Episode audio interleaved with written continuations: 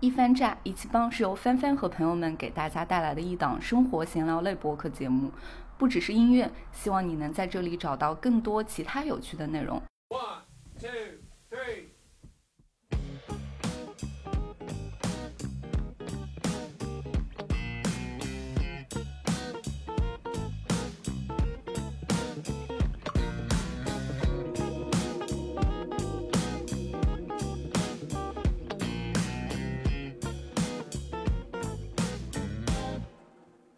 大家好，我是帆帆，欢迎收听我们这一期的一番站。以下你听到的这段录音来自于二零二三年十月五日晚，录制于南京拱廊计划。我们邀请了拱廊计划的主理人韦博老师来跟我们聊一聊当下独立书店经营现状。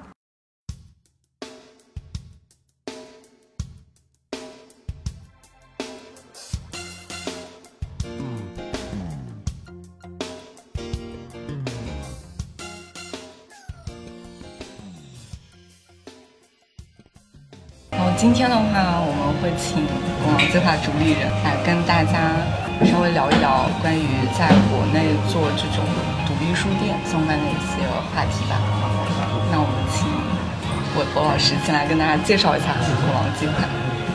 大家好，我是那个拱廊计划的主理人韦博。我记得是去年的时候对刚开始在这边开业，对，去年去年的十一月底，十一月二十六号，对，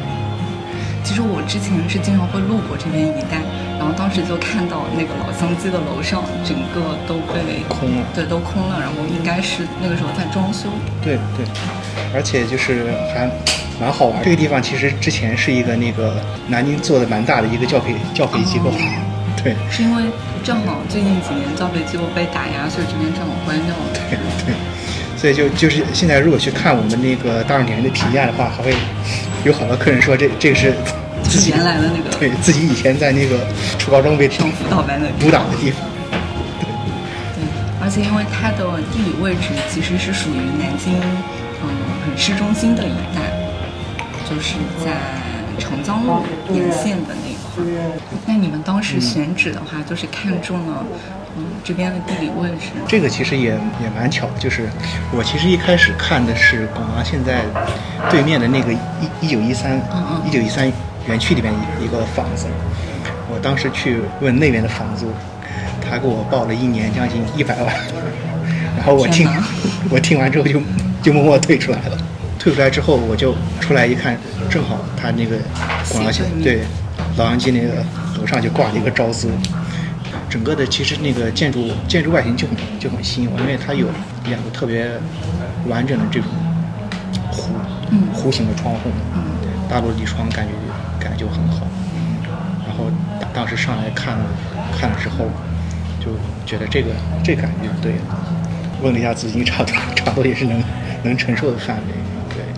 对我感觉我第一次来的时候就觉得，好像这边就是应该有这样的一家店的感觉，一点都不违和。即便是它可能在去年十一月份刚开，但是我觉得就和它整体的一个氛围和旁边都融合的特别好的那种。很多时候就是大家去在开独立书店选选址的时候，其实都会遇到一个困难点，就是我刚才说的租金的问题。对，很多人可能就会第一个他会被租金给吓住，而且书店的维系其实确实确实现在是蛮困难的。很多朋友可能他就会宁愿去选一个地理位置稍微偏偏一些，对，地理位置稍微偏一点，然后人流去上就会受到很大的影响。嗯嗯对，这个里边其实会造成一个潜在的运运营成本，就是你要花很大的力气去引流。嗯嗯可能本来本来就是说，在书店的选品，在活动策划上其实是有加分项的。嗯但是就是你如果说在南京去开到像这个江北啊，或者是开到雨花去，可能就真的没有市场了。对对对，就是它的它的人流会受到很大的影响。当时就是，嗯，再加上考虑一下，还是觉得应该应该是在一个市中心的地方，就是它它最起码交通交通应该很便利。就是我觉得它也有一点像那种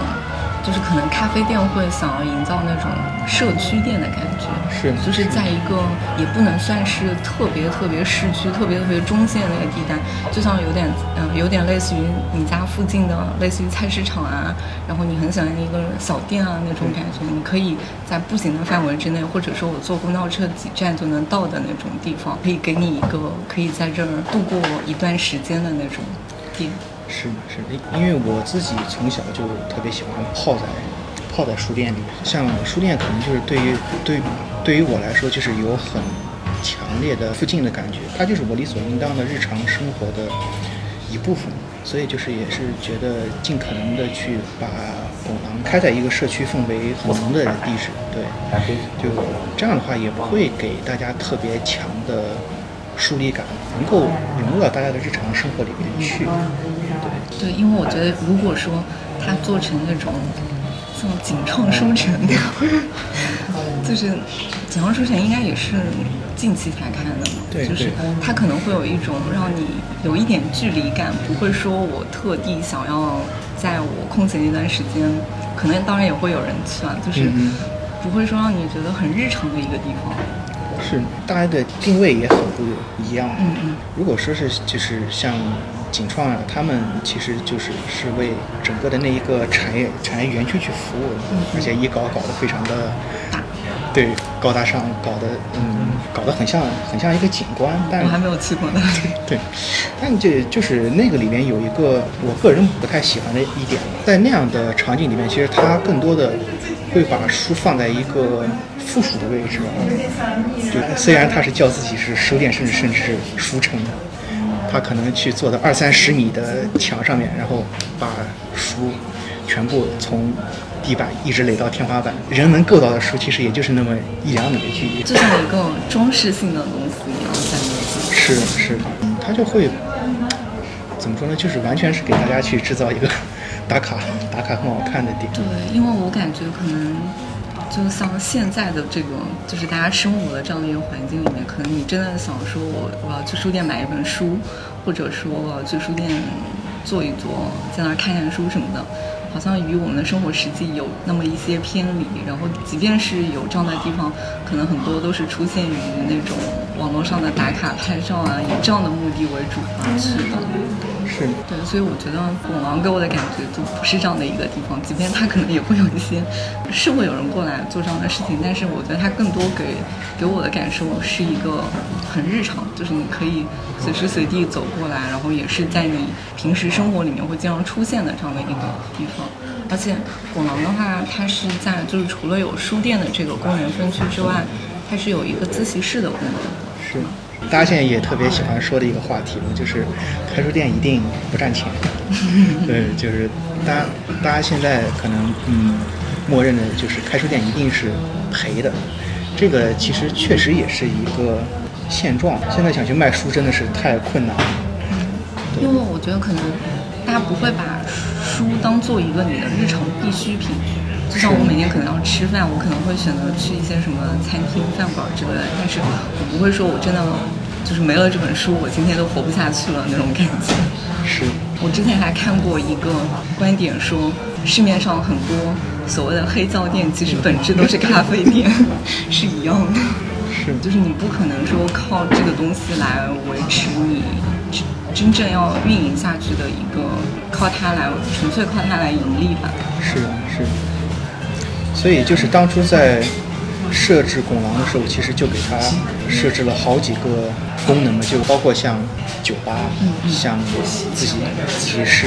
对，因为就是说也只能也只能这样，它在商业的运营上才能才能去维系下去。当一个场所是他说它是书店的时候，最核心的其实能保证它的书是好的，然后能保证它的氛围是好的。在这个基础上去做其他的加项，其实都不会去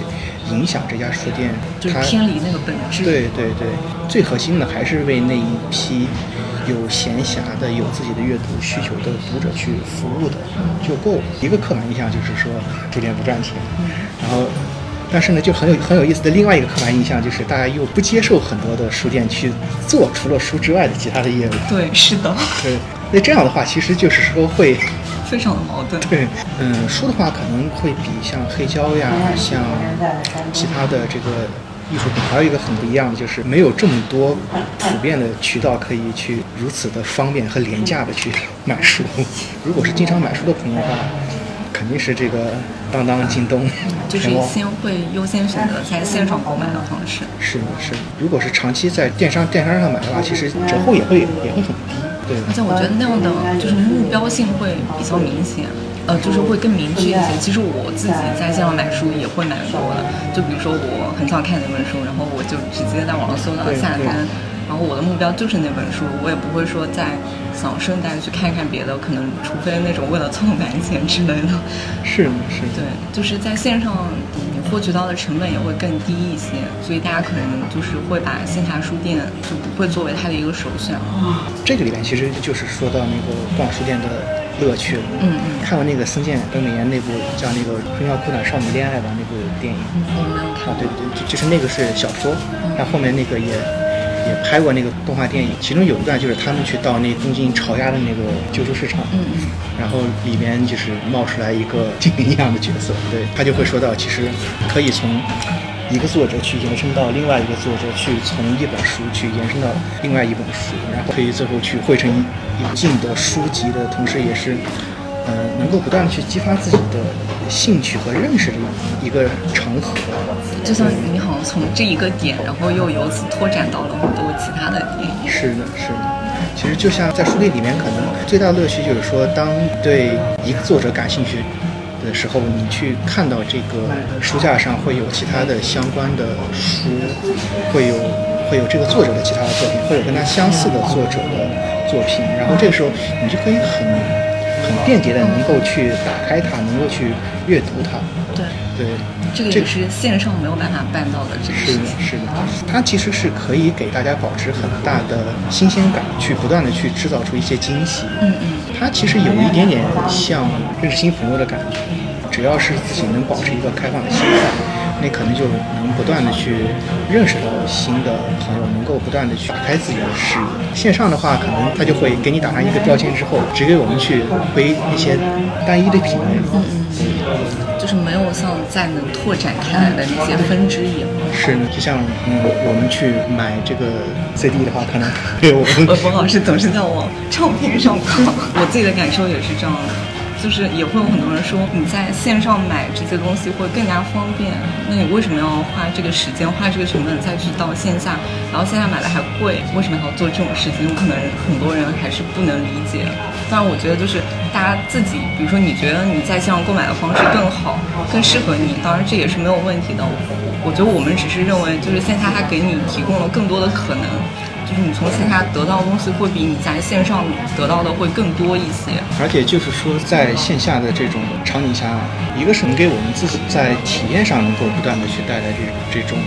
新鲜感，而且它会有很多实际的人和人去发生接触、去发生碰撞的这种可能性的。不过我我自己是个社恐，我们都是爱人。对，这这就是非常非常非常爱的，但但是还是会有很多读者去主动的跟你交流。比如说，这个读者发现一个他自己喜欢的诗人，然后你去给他去推荐这个诗人的其他的作品，然后这个时候就会有一个很很明显的话，大家大家都相互之间去认可，没准就能呃相互之间就聊得聊得很久。嗯，不然你去那个就是淘碟的时候，应该也，经常会有这种。对对对。就是这种这种，其实在线下来说会会是一个蛮激励人的一种感受。对，我记得之前我去苏州的一家唱片店的时候，就我在那边买了一张碟，然后就去收银那儿那儿结账的时候，然后老板就说啊，你听这个啊，那我再给你推荐一些，就是其他相关的一些，可能是我之前从来都没有接触过的，然后他就现场把那个碟放在他店里的那个唱片机上就放了起来。这其实在我看来就是一个实际的空间，就是能给人带来最不一样的感受了。对，就是你可能本来只是说来找一本诗集，但是可能最后莫名其妙的被被我安利的就就去买点什么。果农在书的就是选品方面，你们有什么？比如说，我是特定的想要给读者呈现一个什么样的分类，或者说比较迎合大众的口味，还是说我以我自己，或者说以整个就是我对于这些东西的了解来定的？在在选品上其实两个标准，第一个就是说在文学书上，完全是以我个人的喜好为标准。这个这个是我在上个月刚好看到特别特别打动我的一段我。有看到，我有看到，对对对，请文文老师朗读一下。就是大概读一下就好。嗯，这个是我在国内特别敬佩的一家独立书店的创始人。嗯，这家书店是在广州，叫这个博尔赫斯书店，它的创始人陈彤老师写的。假如书店注定是不会盈利的，那么办一家书店的冲动就只可能是为了传播自己认为必须传播的东西、文本或者观念。我个人是觉得，如果在今天，其实大家不管是去获取图书的信息，还是去买到一本书，都已经变得非常非常的便捷，而且同时也是在迅速的情况下再去推荐这些书的时候，更多的我觉得就是说。去找到那些能够和我共鸣的人，有很多的读者是他是有自己明确的目标喜好的。我们作为选书人，其实是很难去影响，或者说很难去重新重新塑造他们的喜好的。嗯嗯所以在这样的情况下，我不如去找到那些跟我的喜好、跟我的兴趣是一样的读者。我只要能让这些读者去发现一些哦自己之前还没有发现的作品，慢慢的去积累一个不用很大，但是实际上大家都能有很好的认同、有很好的交流的一个小的核心的圈子。对，这样可能我觉得就已经足够了。其实我感觉的话，就可能即便是大家喜欢的内容不同，或者说你喜欢这个，我喜欢那个，但是其实也是会有人想要去找到这样的一个地方，就是说，即便是我在做我自己的事情，我在喜欢我我喜欢的这个作家也好，还是什么也好，但是如果说我真的能发现了这样的一个地方，即便是你向我安利一些可能我之前没有接触过的东西，我觉得都是一个很好的能把人和人连接起来的这样的一个空间。就是我分享一个我之前在拱廊的一个小很小很小的点，我那次第一次来拱廊的时候。就是我也有看店里面的一些书啊什么的，然后可能因为我会偏向音乐方面那一块儿稍微多一点，然后我有注意到店里面有很多就是跟音乐相关的一些书籍，尤其是爵士乐相关的。不仅在拱廊发现了相关的一些书，我还在那边的一个货架，我记得特别清楚，就是在那边货架底下有一个那个爵士群，对就是那个树状图的海报树状图，对对对对。我看到那个，我当时就特别特别惊讶，我没有想到在拱廊能找到这个。我个人其实也蛮喜欢爵士乐的，爵士其实也是让我决定把酒吧和图书放在一起的一个理由之一。这三个其实就是对我来说本来就是融为一体的吧。前几年国内有上过一部电影，就这个其实也有同名的书，叫那《天才捕手》。嗯嗯嗯嗯，对，他是他是讲的那个一个美国作家叫伍尔夫和他的那个编辑的故事。呃，其中我印象最深的一个场景就是他的编辑在看了伍尔夫的作品之后，首先是觉得整个作品读出来之后，它的节奏和韵律是跟以前的传统的英语文学作品完全不一样的。对，它里边有非常非常强的节奏感，或者说其实就是音乐性。这个编辑就是搞不懂沃尔夫是怎么样能够在在自己作品里面创造出这样全新的东西。编辑他自己其实是美国一个很很精英的出版社里面一个精精英阶层的。那之后，就是伍尔夫就把他领到了一家黑人的爵士酒馆里面去，对，然后两个人往那边一坐，等到这个整个的乐队开始演奏的时候，伍尔夫就说：“现在我们开始听 jazz。你在演奏里面能够感受到所有的自由，所有的旋律，其实就是我的作品里面的东西。最近就是拱廊新的酒单上也是用了很多、就是、作家对作家，然后也有一些电影。对对，所以我觉得就是这个地方或者说这个空间，就真的很很好的把这几个点都融合到一块儿了，就不是说像大家所认为的那种，嗯，以这个为一个卖点啊，还是什么来做的那种，就不太一样。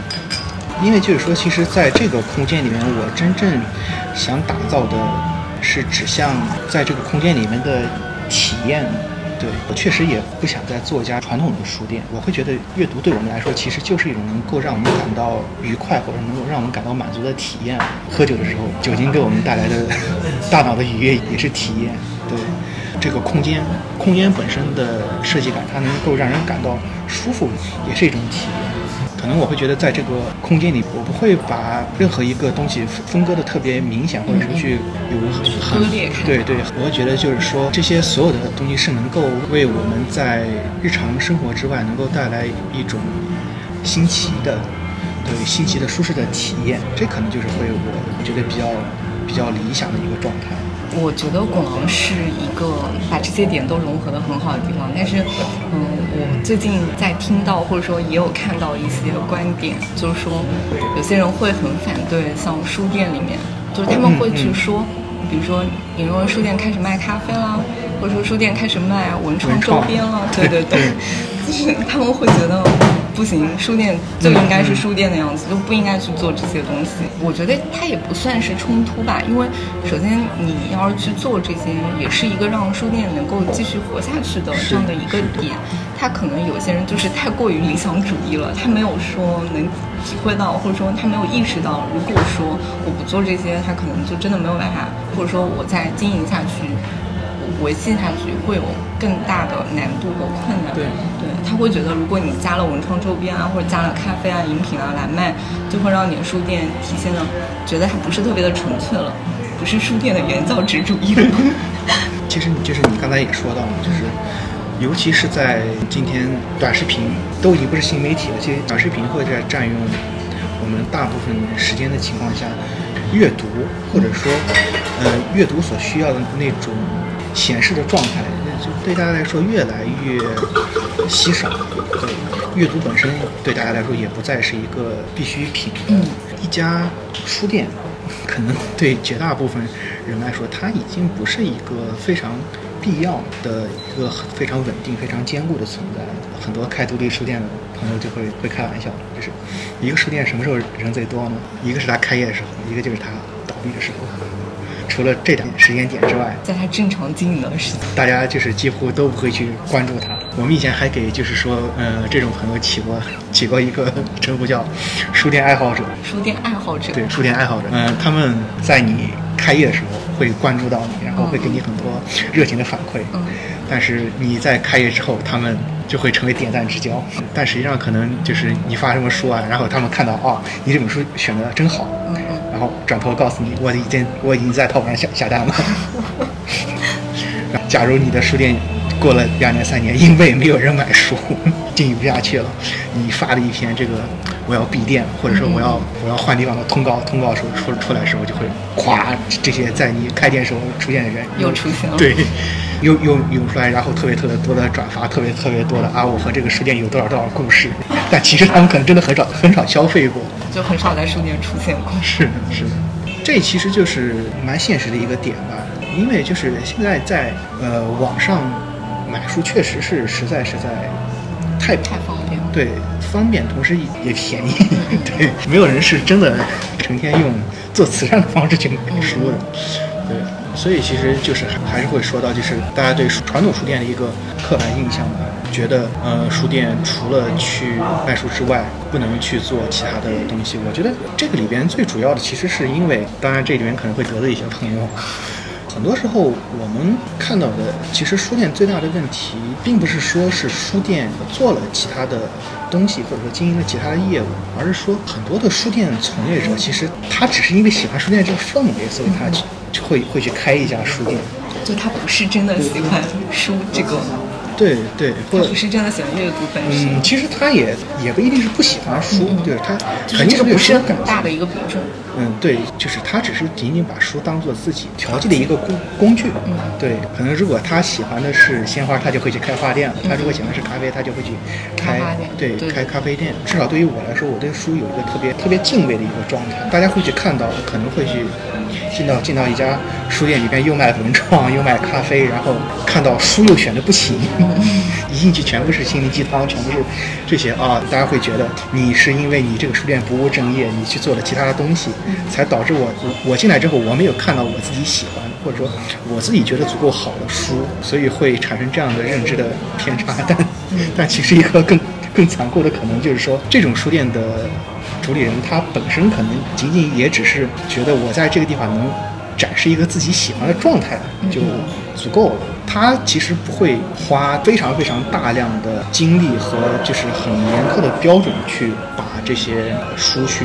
筛选出来。当然，就是说，其实这其实也是一个蛮高的要求。不管说是去做一家人文书店，还是去做一家文学书店，尤其是在做文学的时候，因为每个人都觉得我自己可以对文学发表一些自己的看法。但其实就是说，真的真的要去把这些好的作品去能够挑选出来，并且用一个体系化的方式去呈现给读者，能够去向读者介绍这些作品为什么好，这些作品真正能够打动人的地方在哪，这些其实要去把它做好，其实对个人的要求是蛮高的。当然，就是已经能把一个店开出来，也也确实已经很不容易。如果说是在这基础上，就是还要再去接触到人文社科，甚至说是再去做这种学术书的话，那那他对选书人的要求就会成倍的提高。就像那个帆帆刚才说，他在我们这边有看那个爵士书，我其实也是选一些我自己觉得还算还算专业的，像这个爵士史的书放在里面，但是就是我绝对不会里面放那个像这个标准曲的推荐呀这些，因因为我我自己没有那个把握。对，因为我觉得像那种呢，它又属于一个专业分支，它是更专业、更是深的东西是可能你需要对应的就真的是这个专业领域的人才能把握做到更专业。对对对，可能像那种书的话，在放在书架上，可能大家会觉得哇，这个很厉害。嗯嗯但是去研究这些的这个读者过来会就会发现，哇，你你放的什么东西？但是我觉得其实已经能有意识的往这个方面做，或者说书店已经在给大家呈现这个，我觉得已经是一个很不容易的事情了。就是像拱廊的话，你也会定期有一些活动，嗯对就是分主题、分专场的一些活动。是我觉得这个可能对于嗯，就是我们所处的城市来说，还是一个不太容易的事情。大家其实对这些活动，就是就我是一个参与者的这个感受来说，我是希望我所在的城市是会有更多这样的，但是可能在拱廊之前，可能没有人去做这样的事情，或者说这样的东西很少。但是呢，现在已经有人愿意去迈出这一步去做这些事情，觉得我觉得还是蛮不容易的。而且就是南京特别不一样的，就是说南京不光是年轻人多，南京的学生和教师、青年教师其实也非常非常多。他们其实有有很多新的观念和新的兴趣，这个里面其实能够挖掘的东西非常多。而且就是南京未开垦的领域也有很多，就像我在一开始的时候，在那个酒吧晚上的时候，我还特别想做那个爵士乐队的演出。南京其实也没有专业的那个爵士的演出场地，是的，对，都没有，这个可能至少在北京、上海，对，会稍微好一点。稍微好一点。听众肯定肯定是有的，至少大家是希望有这样的地方，或者说有这样的活动，可以让他们去到这样的地方，让他们去。我还要说一个，也是我刚开始来拱廊不久的时候的一个活动，但是我我没有我没有，就是到那个活动来参与啊。就我还记得那个活动主题是一个推理的主题，对对，好像是今年三月份的。三月份，对对对。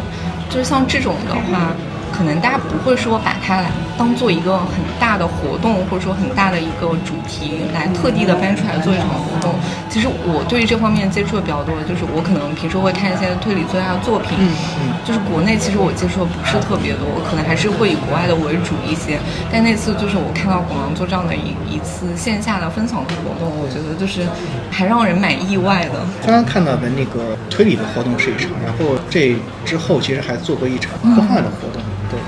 南京这边其实那个呃推理的作家相对来说少一点啊。对，而且就是这个里面还有一个很很可笑的，就是那次来的所有的推理的作者，全部他的主业是在医院里边，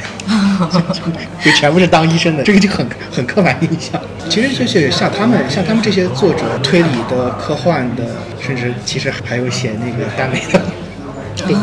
都都有。在南京其实就是都不少而且且他们在自己的这个读者群里面都还挺有影响力的。可能就是说之前没有这专门的场地去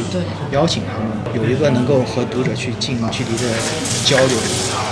见面的机会。就是说，只要一一家书店有这样的意识，有它的主动性，它一定可以去挖掘到越来越多的有意思的创作者，在每一个领域的有自己的理解、有自己的判断的这个优秀的嘉宾，对，就能让各种各样的不同的主题、不同的领域的朋友都能汇集在一起。这样的一个空间，就它就可以变得非常的活泼，而且还能让不同领域的朋友都能够彼此认识，能够为大家就是打开自己的社交圈嘛。对对对，就提供更多的可能吧。是的，是的。我觉得这也是我特别喜欢社区店的一个原因，就是它不一定要非常的，嗯，非常的大，然后或者说。做的那么那么的专业，那么那么的好，但是它可以把周围一个片区，或者说这个周围的一些人啊、一些事情啊连接起来。是，我觉得就是它存在的一个很重要的意义吧。然后这样的话，就比如说我提到这个地方，我可能就会觉得哇，我就能一下想到它，一下能想到我喜欢的那个店还是什么。对对，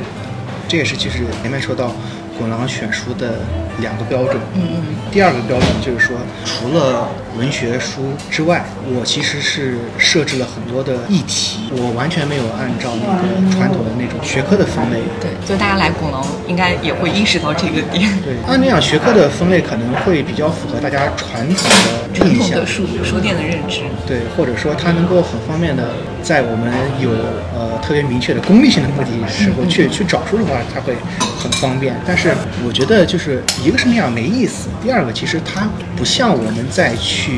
带着好奇心去思考、去探索的时候的一个思考的过程，会有点把你给框死了。是，就是我们有一个有一个议题是叫那个地方嘛，嗯嗯嗯，就是在这个在这个地方的下面，我可能会去，我会把地理学的书会放在这个里面。如果大家来广东的话，可能会看到《南京传》和嗯塞尔维亚史会摆在一起。大家第一反应就是说，哇，这个人的分类是乱放的，对。但是就是，其实如果能够接受这样的一个逻辑的话，就是这些书其实都共同构成了我们对于一个自己没有生活过，或者说呃自己没有去见过的一个。其他的空间的认识，它能够带给我们人们不断的对其他的，不管是城市、国家还是人文的想象。我觉得其实就是说，在这样的情况下，能够给大家带来很多新的东西，对，不会把大家给框死。在这样的状态下，会向大家去随意的去翻阅那种状态。就是我还蛮好奇另外一个点，就是你觉得来拱廊的客人，或者说，嗯，在店里面。就是平时也好，或者说节假日人可能相当于会稍微多一点。你觉得就是来这个地方的人给你的感受是什么样的呢？好像不太好评价。你一直沉默。对，嗯，怎么说呢？就是有几种吧。嗯嗯，就客人有没有达到你的预期？怎么说呢？因为就是广劳的选书，呃，几乎没有畅销书和和这种大众书，然后像漫画这些也也很少。嗯嗯。正好是前两天，然后，嗯，有一对那个女生，应该是游客过来，然后在这边拍照拍了很久，在书架这边也逛了一圈，然后呃要下去的时候就说，啊，这个地方设计的很漂亮，也很好拍，但是书挑了一圈，呃，书看了一圈都。看不懂，实在下不去手，不知道该挑什么。对对，会有这样的读者，会有那种就是呃，会扫空我们我们一个架子的读者。可能说他在看到一个西呃西班牙语作家之后，可能我就会去跟他聊嘛。嗯嗯。聊了之后就说啊，你现在喜欢略萨，那么胡安·洛尔夫你知道不知道？马尔克斯对这个作家特别的推崇，你可以看一下。你既然已经看到这个西语的小说你喜欢，然后西语的诗歌你也要看一下。可能最后不知不。不觉得就被 就被忽悠的买买了一一路书走，对，就是说各种各样的客人也都是会有的，对对，就不一定是固定的一种类型的消费群体。是的，是的。你说呢？其实因为我的选书前提其实就已经设置了一个门槛了，门槛了。对对，就是说可能你本身是对自己日常生活里面的很多问题，其实是有一定的思考，或者说。带着足够的好奇心的，就可能在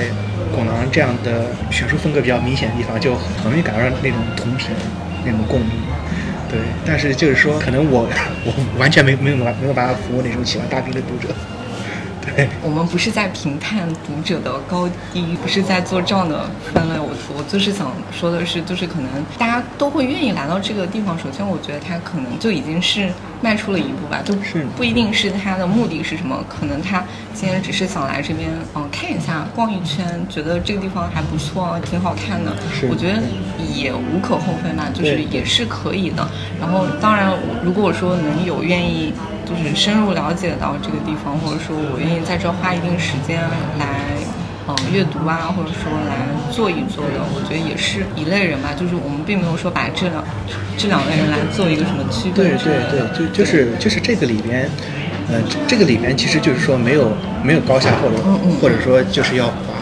把把某类的读者拒之门外。嗯 对，可能在现现在这样就是说在面积有限的情况下，只能说是去优先的去服务某一类读者。嗯，就像我在逛唱片店的过程中，就是这个也是一个让很多很多老板、很多店主都比较头疼的一个问题吧。会有一些店的店主，他反而会很喜欢这类人群。比如说我我在这打卡拍照了，我 PO 到我的社交圈了，其实也是一种变相的为我们店引流做广告嘛。就是他们可能还会蛮喜欢这种类型的人的，但是而有的一些类型的店主和老板，他们是会比较排斥这种行为的。就像有有一次我在东京的一个唱片店逛，我拍照之前或者说我拍视频之前，我都会问一下，就这边 O 不 OK 能不能拍照，然后他们说 OK 没问题之后我才会拍。然后那天我逛到一家店，那个店是一个很老很老的店，它好像是八几年就开了，然后里面就是比较。比较破烂，可以这样说，就它连店里面连空调都没有，然后好像也是有两个类似于游客之类的客人，就是逛进去了。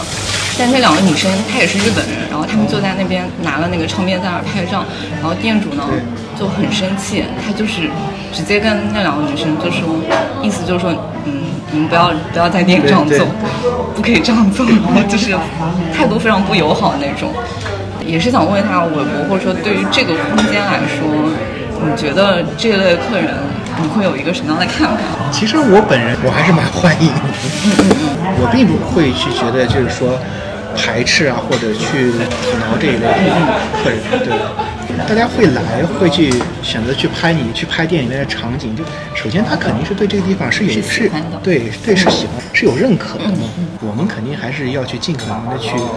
服务读者的，并不是说让让读者是过来上学，拒之门外。对对，或者说是来过来过来受教育。对对对。对，大家第一次过来，仅仅是觉得哦，这个地方好拍，这个地方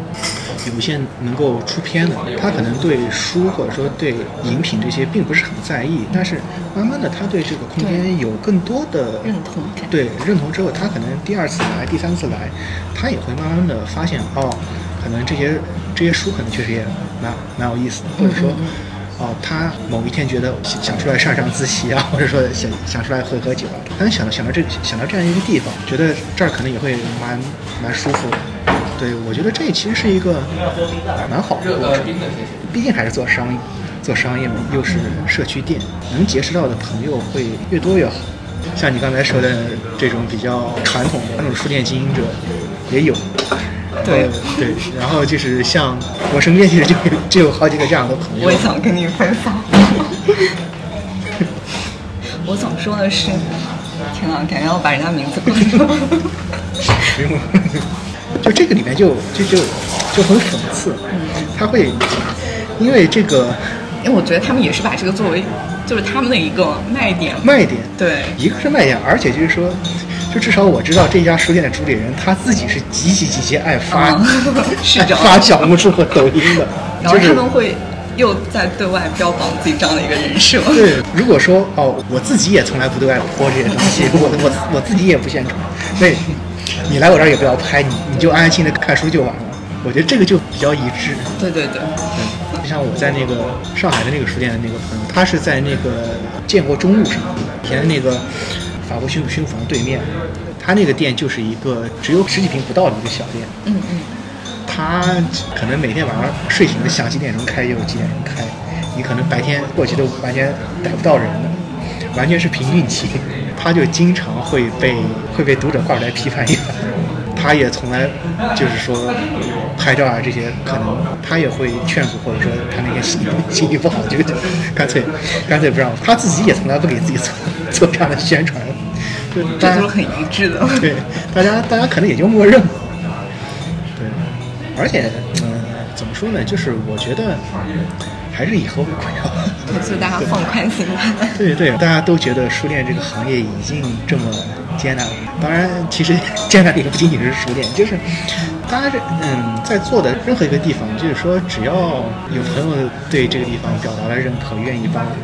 做宣传，都是件很好的事情。对，那以上就是我们这次在恐龙计划的一个非常闲聊的闲聊，真的很闲聊，就是我们都没有事先商量。而且今天晚上，我感觉今天晚上人还蛮多的。就大家可能会听到我们背景里面会有一些大家聊天的声音啊，然后有客人走动的声音啊，还有调酒师调酒的声音啊，就是我们现在就在拱廊书店的吧台进行了这样的一次录音，然后也非常非常非常欢迎大家有机会或者有时间的话，可以来拱廊书店坐一坐。就是这边的话，你就会体体会到我们刚刚以上所说的很多 点。非常非常欢迎大家来，也特别感谢范范。嗯，没有没有，我我觉得就是还有一个就是，他为我平时晚上喝酒有提供了一个很好的地方，因为我属于一个就是我会认准了几个地方去喝，然后即便是像现在可能南京也慢慢的，尤其是这段时间或者近几年，就是新开的一些店也会很多。但是就是没有勇气去尝试，然后就是一旦你去了哪家店之后，你认可了之后，你就会经常就是成为一个你固定的据点的那种。当然是我们最早最早的几位精神股东之一。编外人，对，对我属于那种就是逢人就会安利，然后也期待嗯拱廊后面的会有更多有意思的活动，然后会有一些更多不一样的选品的设计，然后也期待大家可以在这个线下空间相聚吧。那我们今天就先到这边，OK，谢谢大家的收听，拜拜。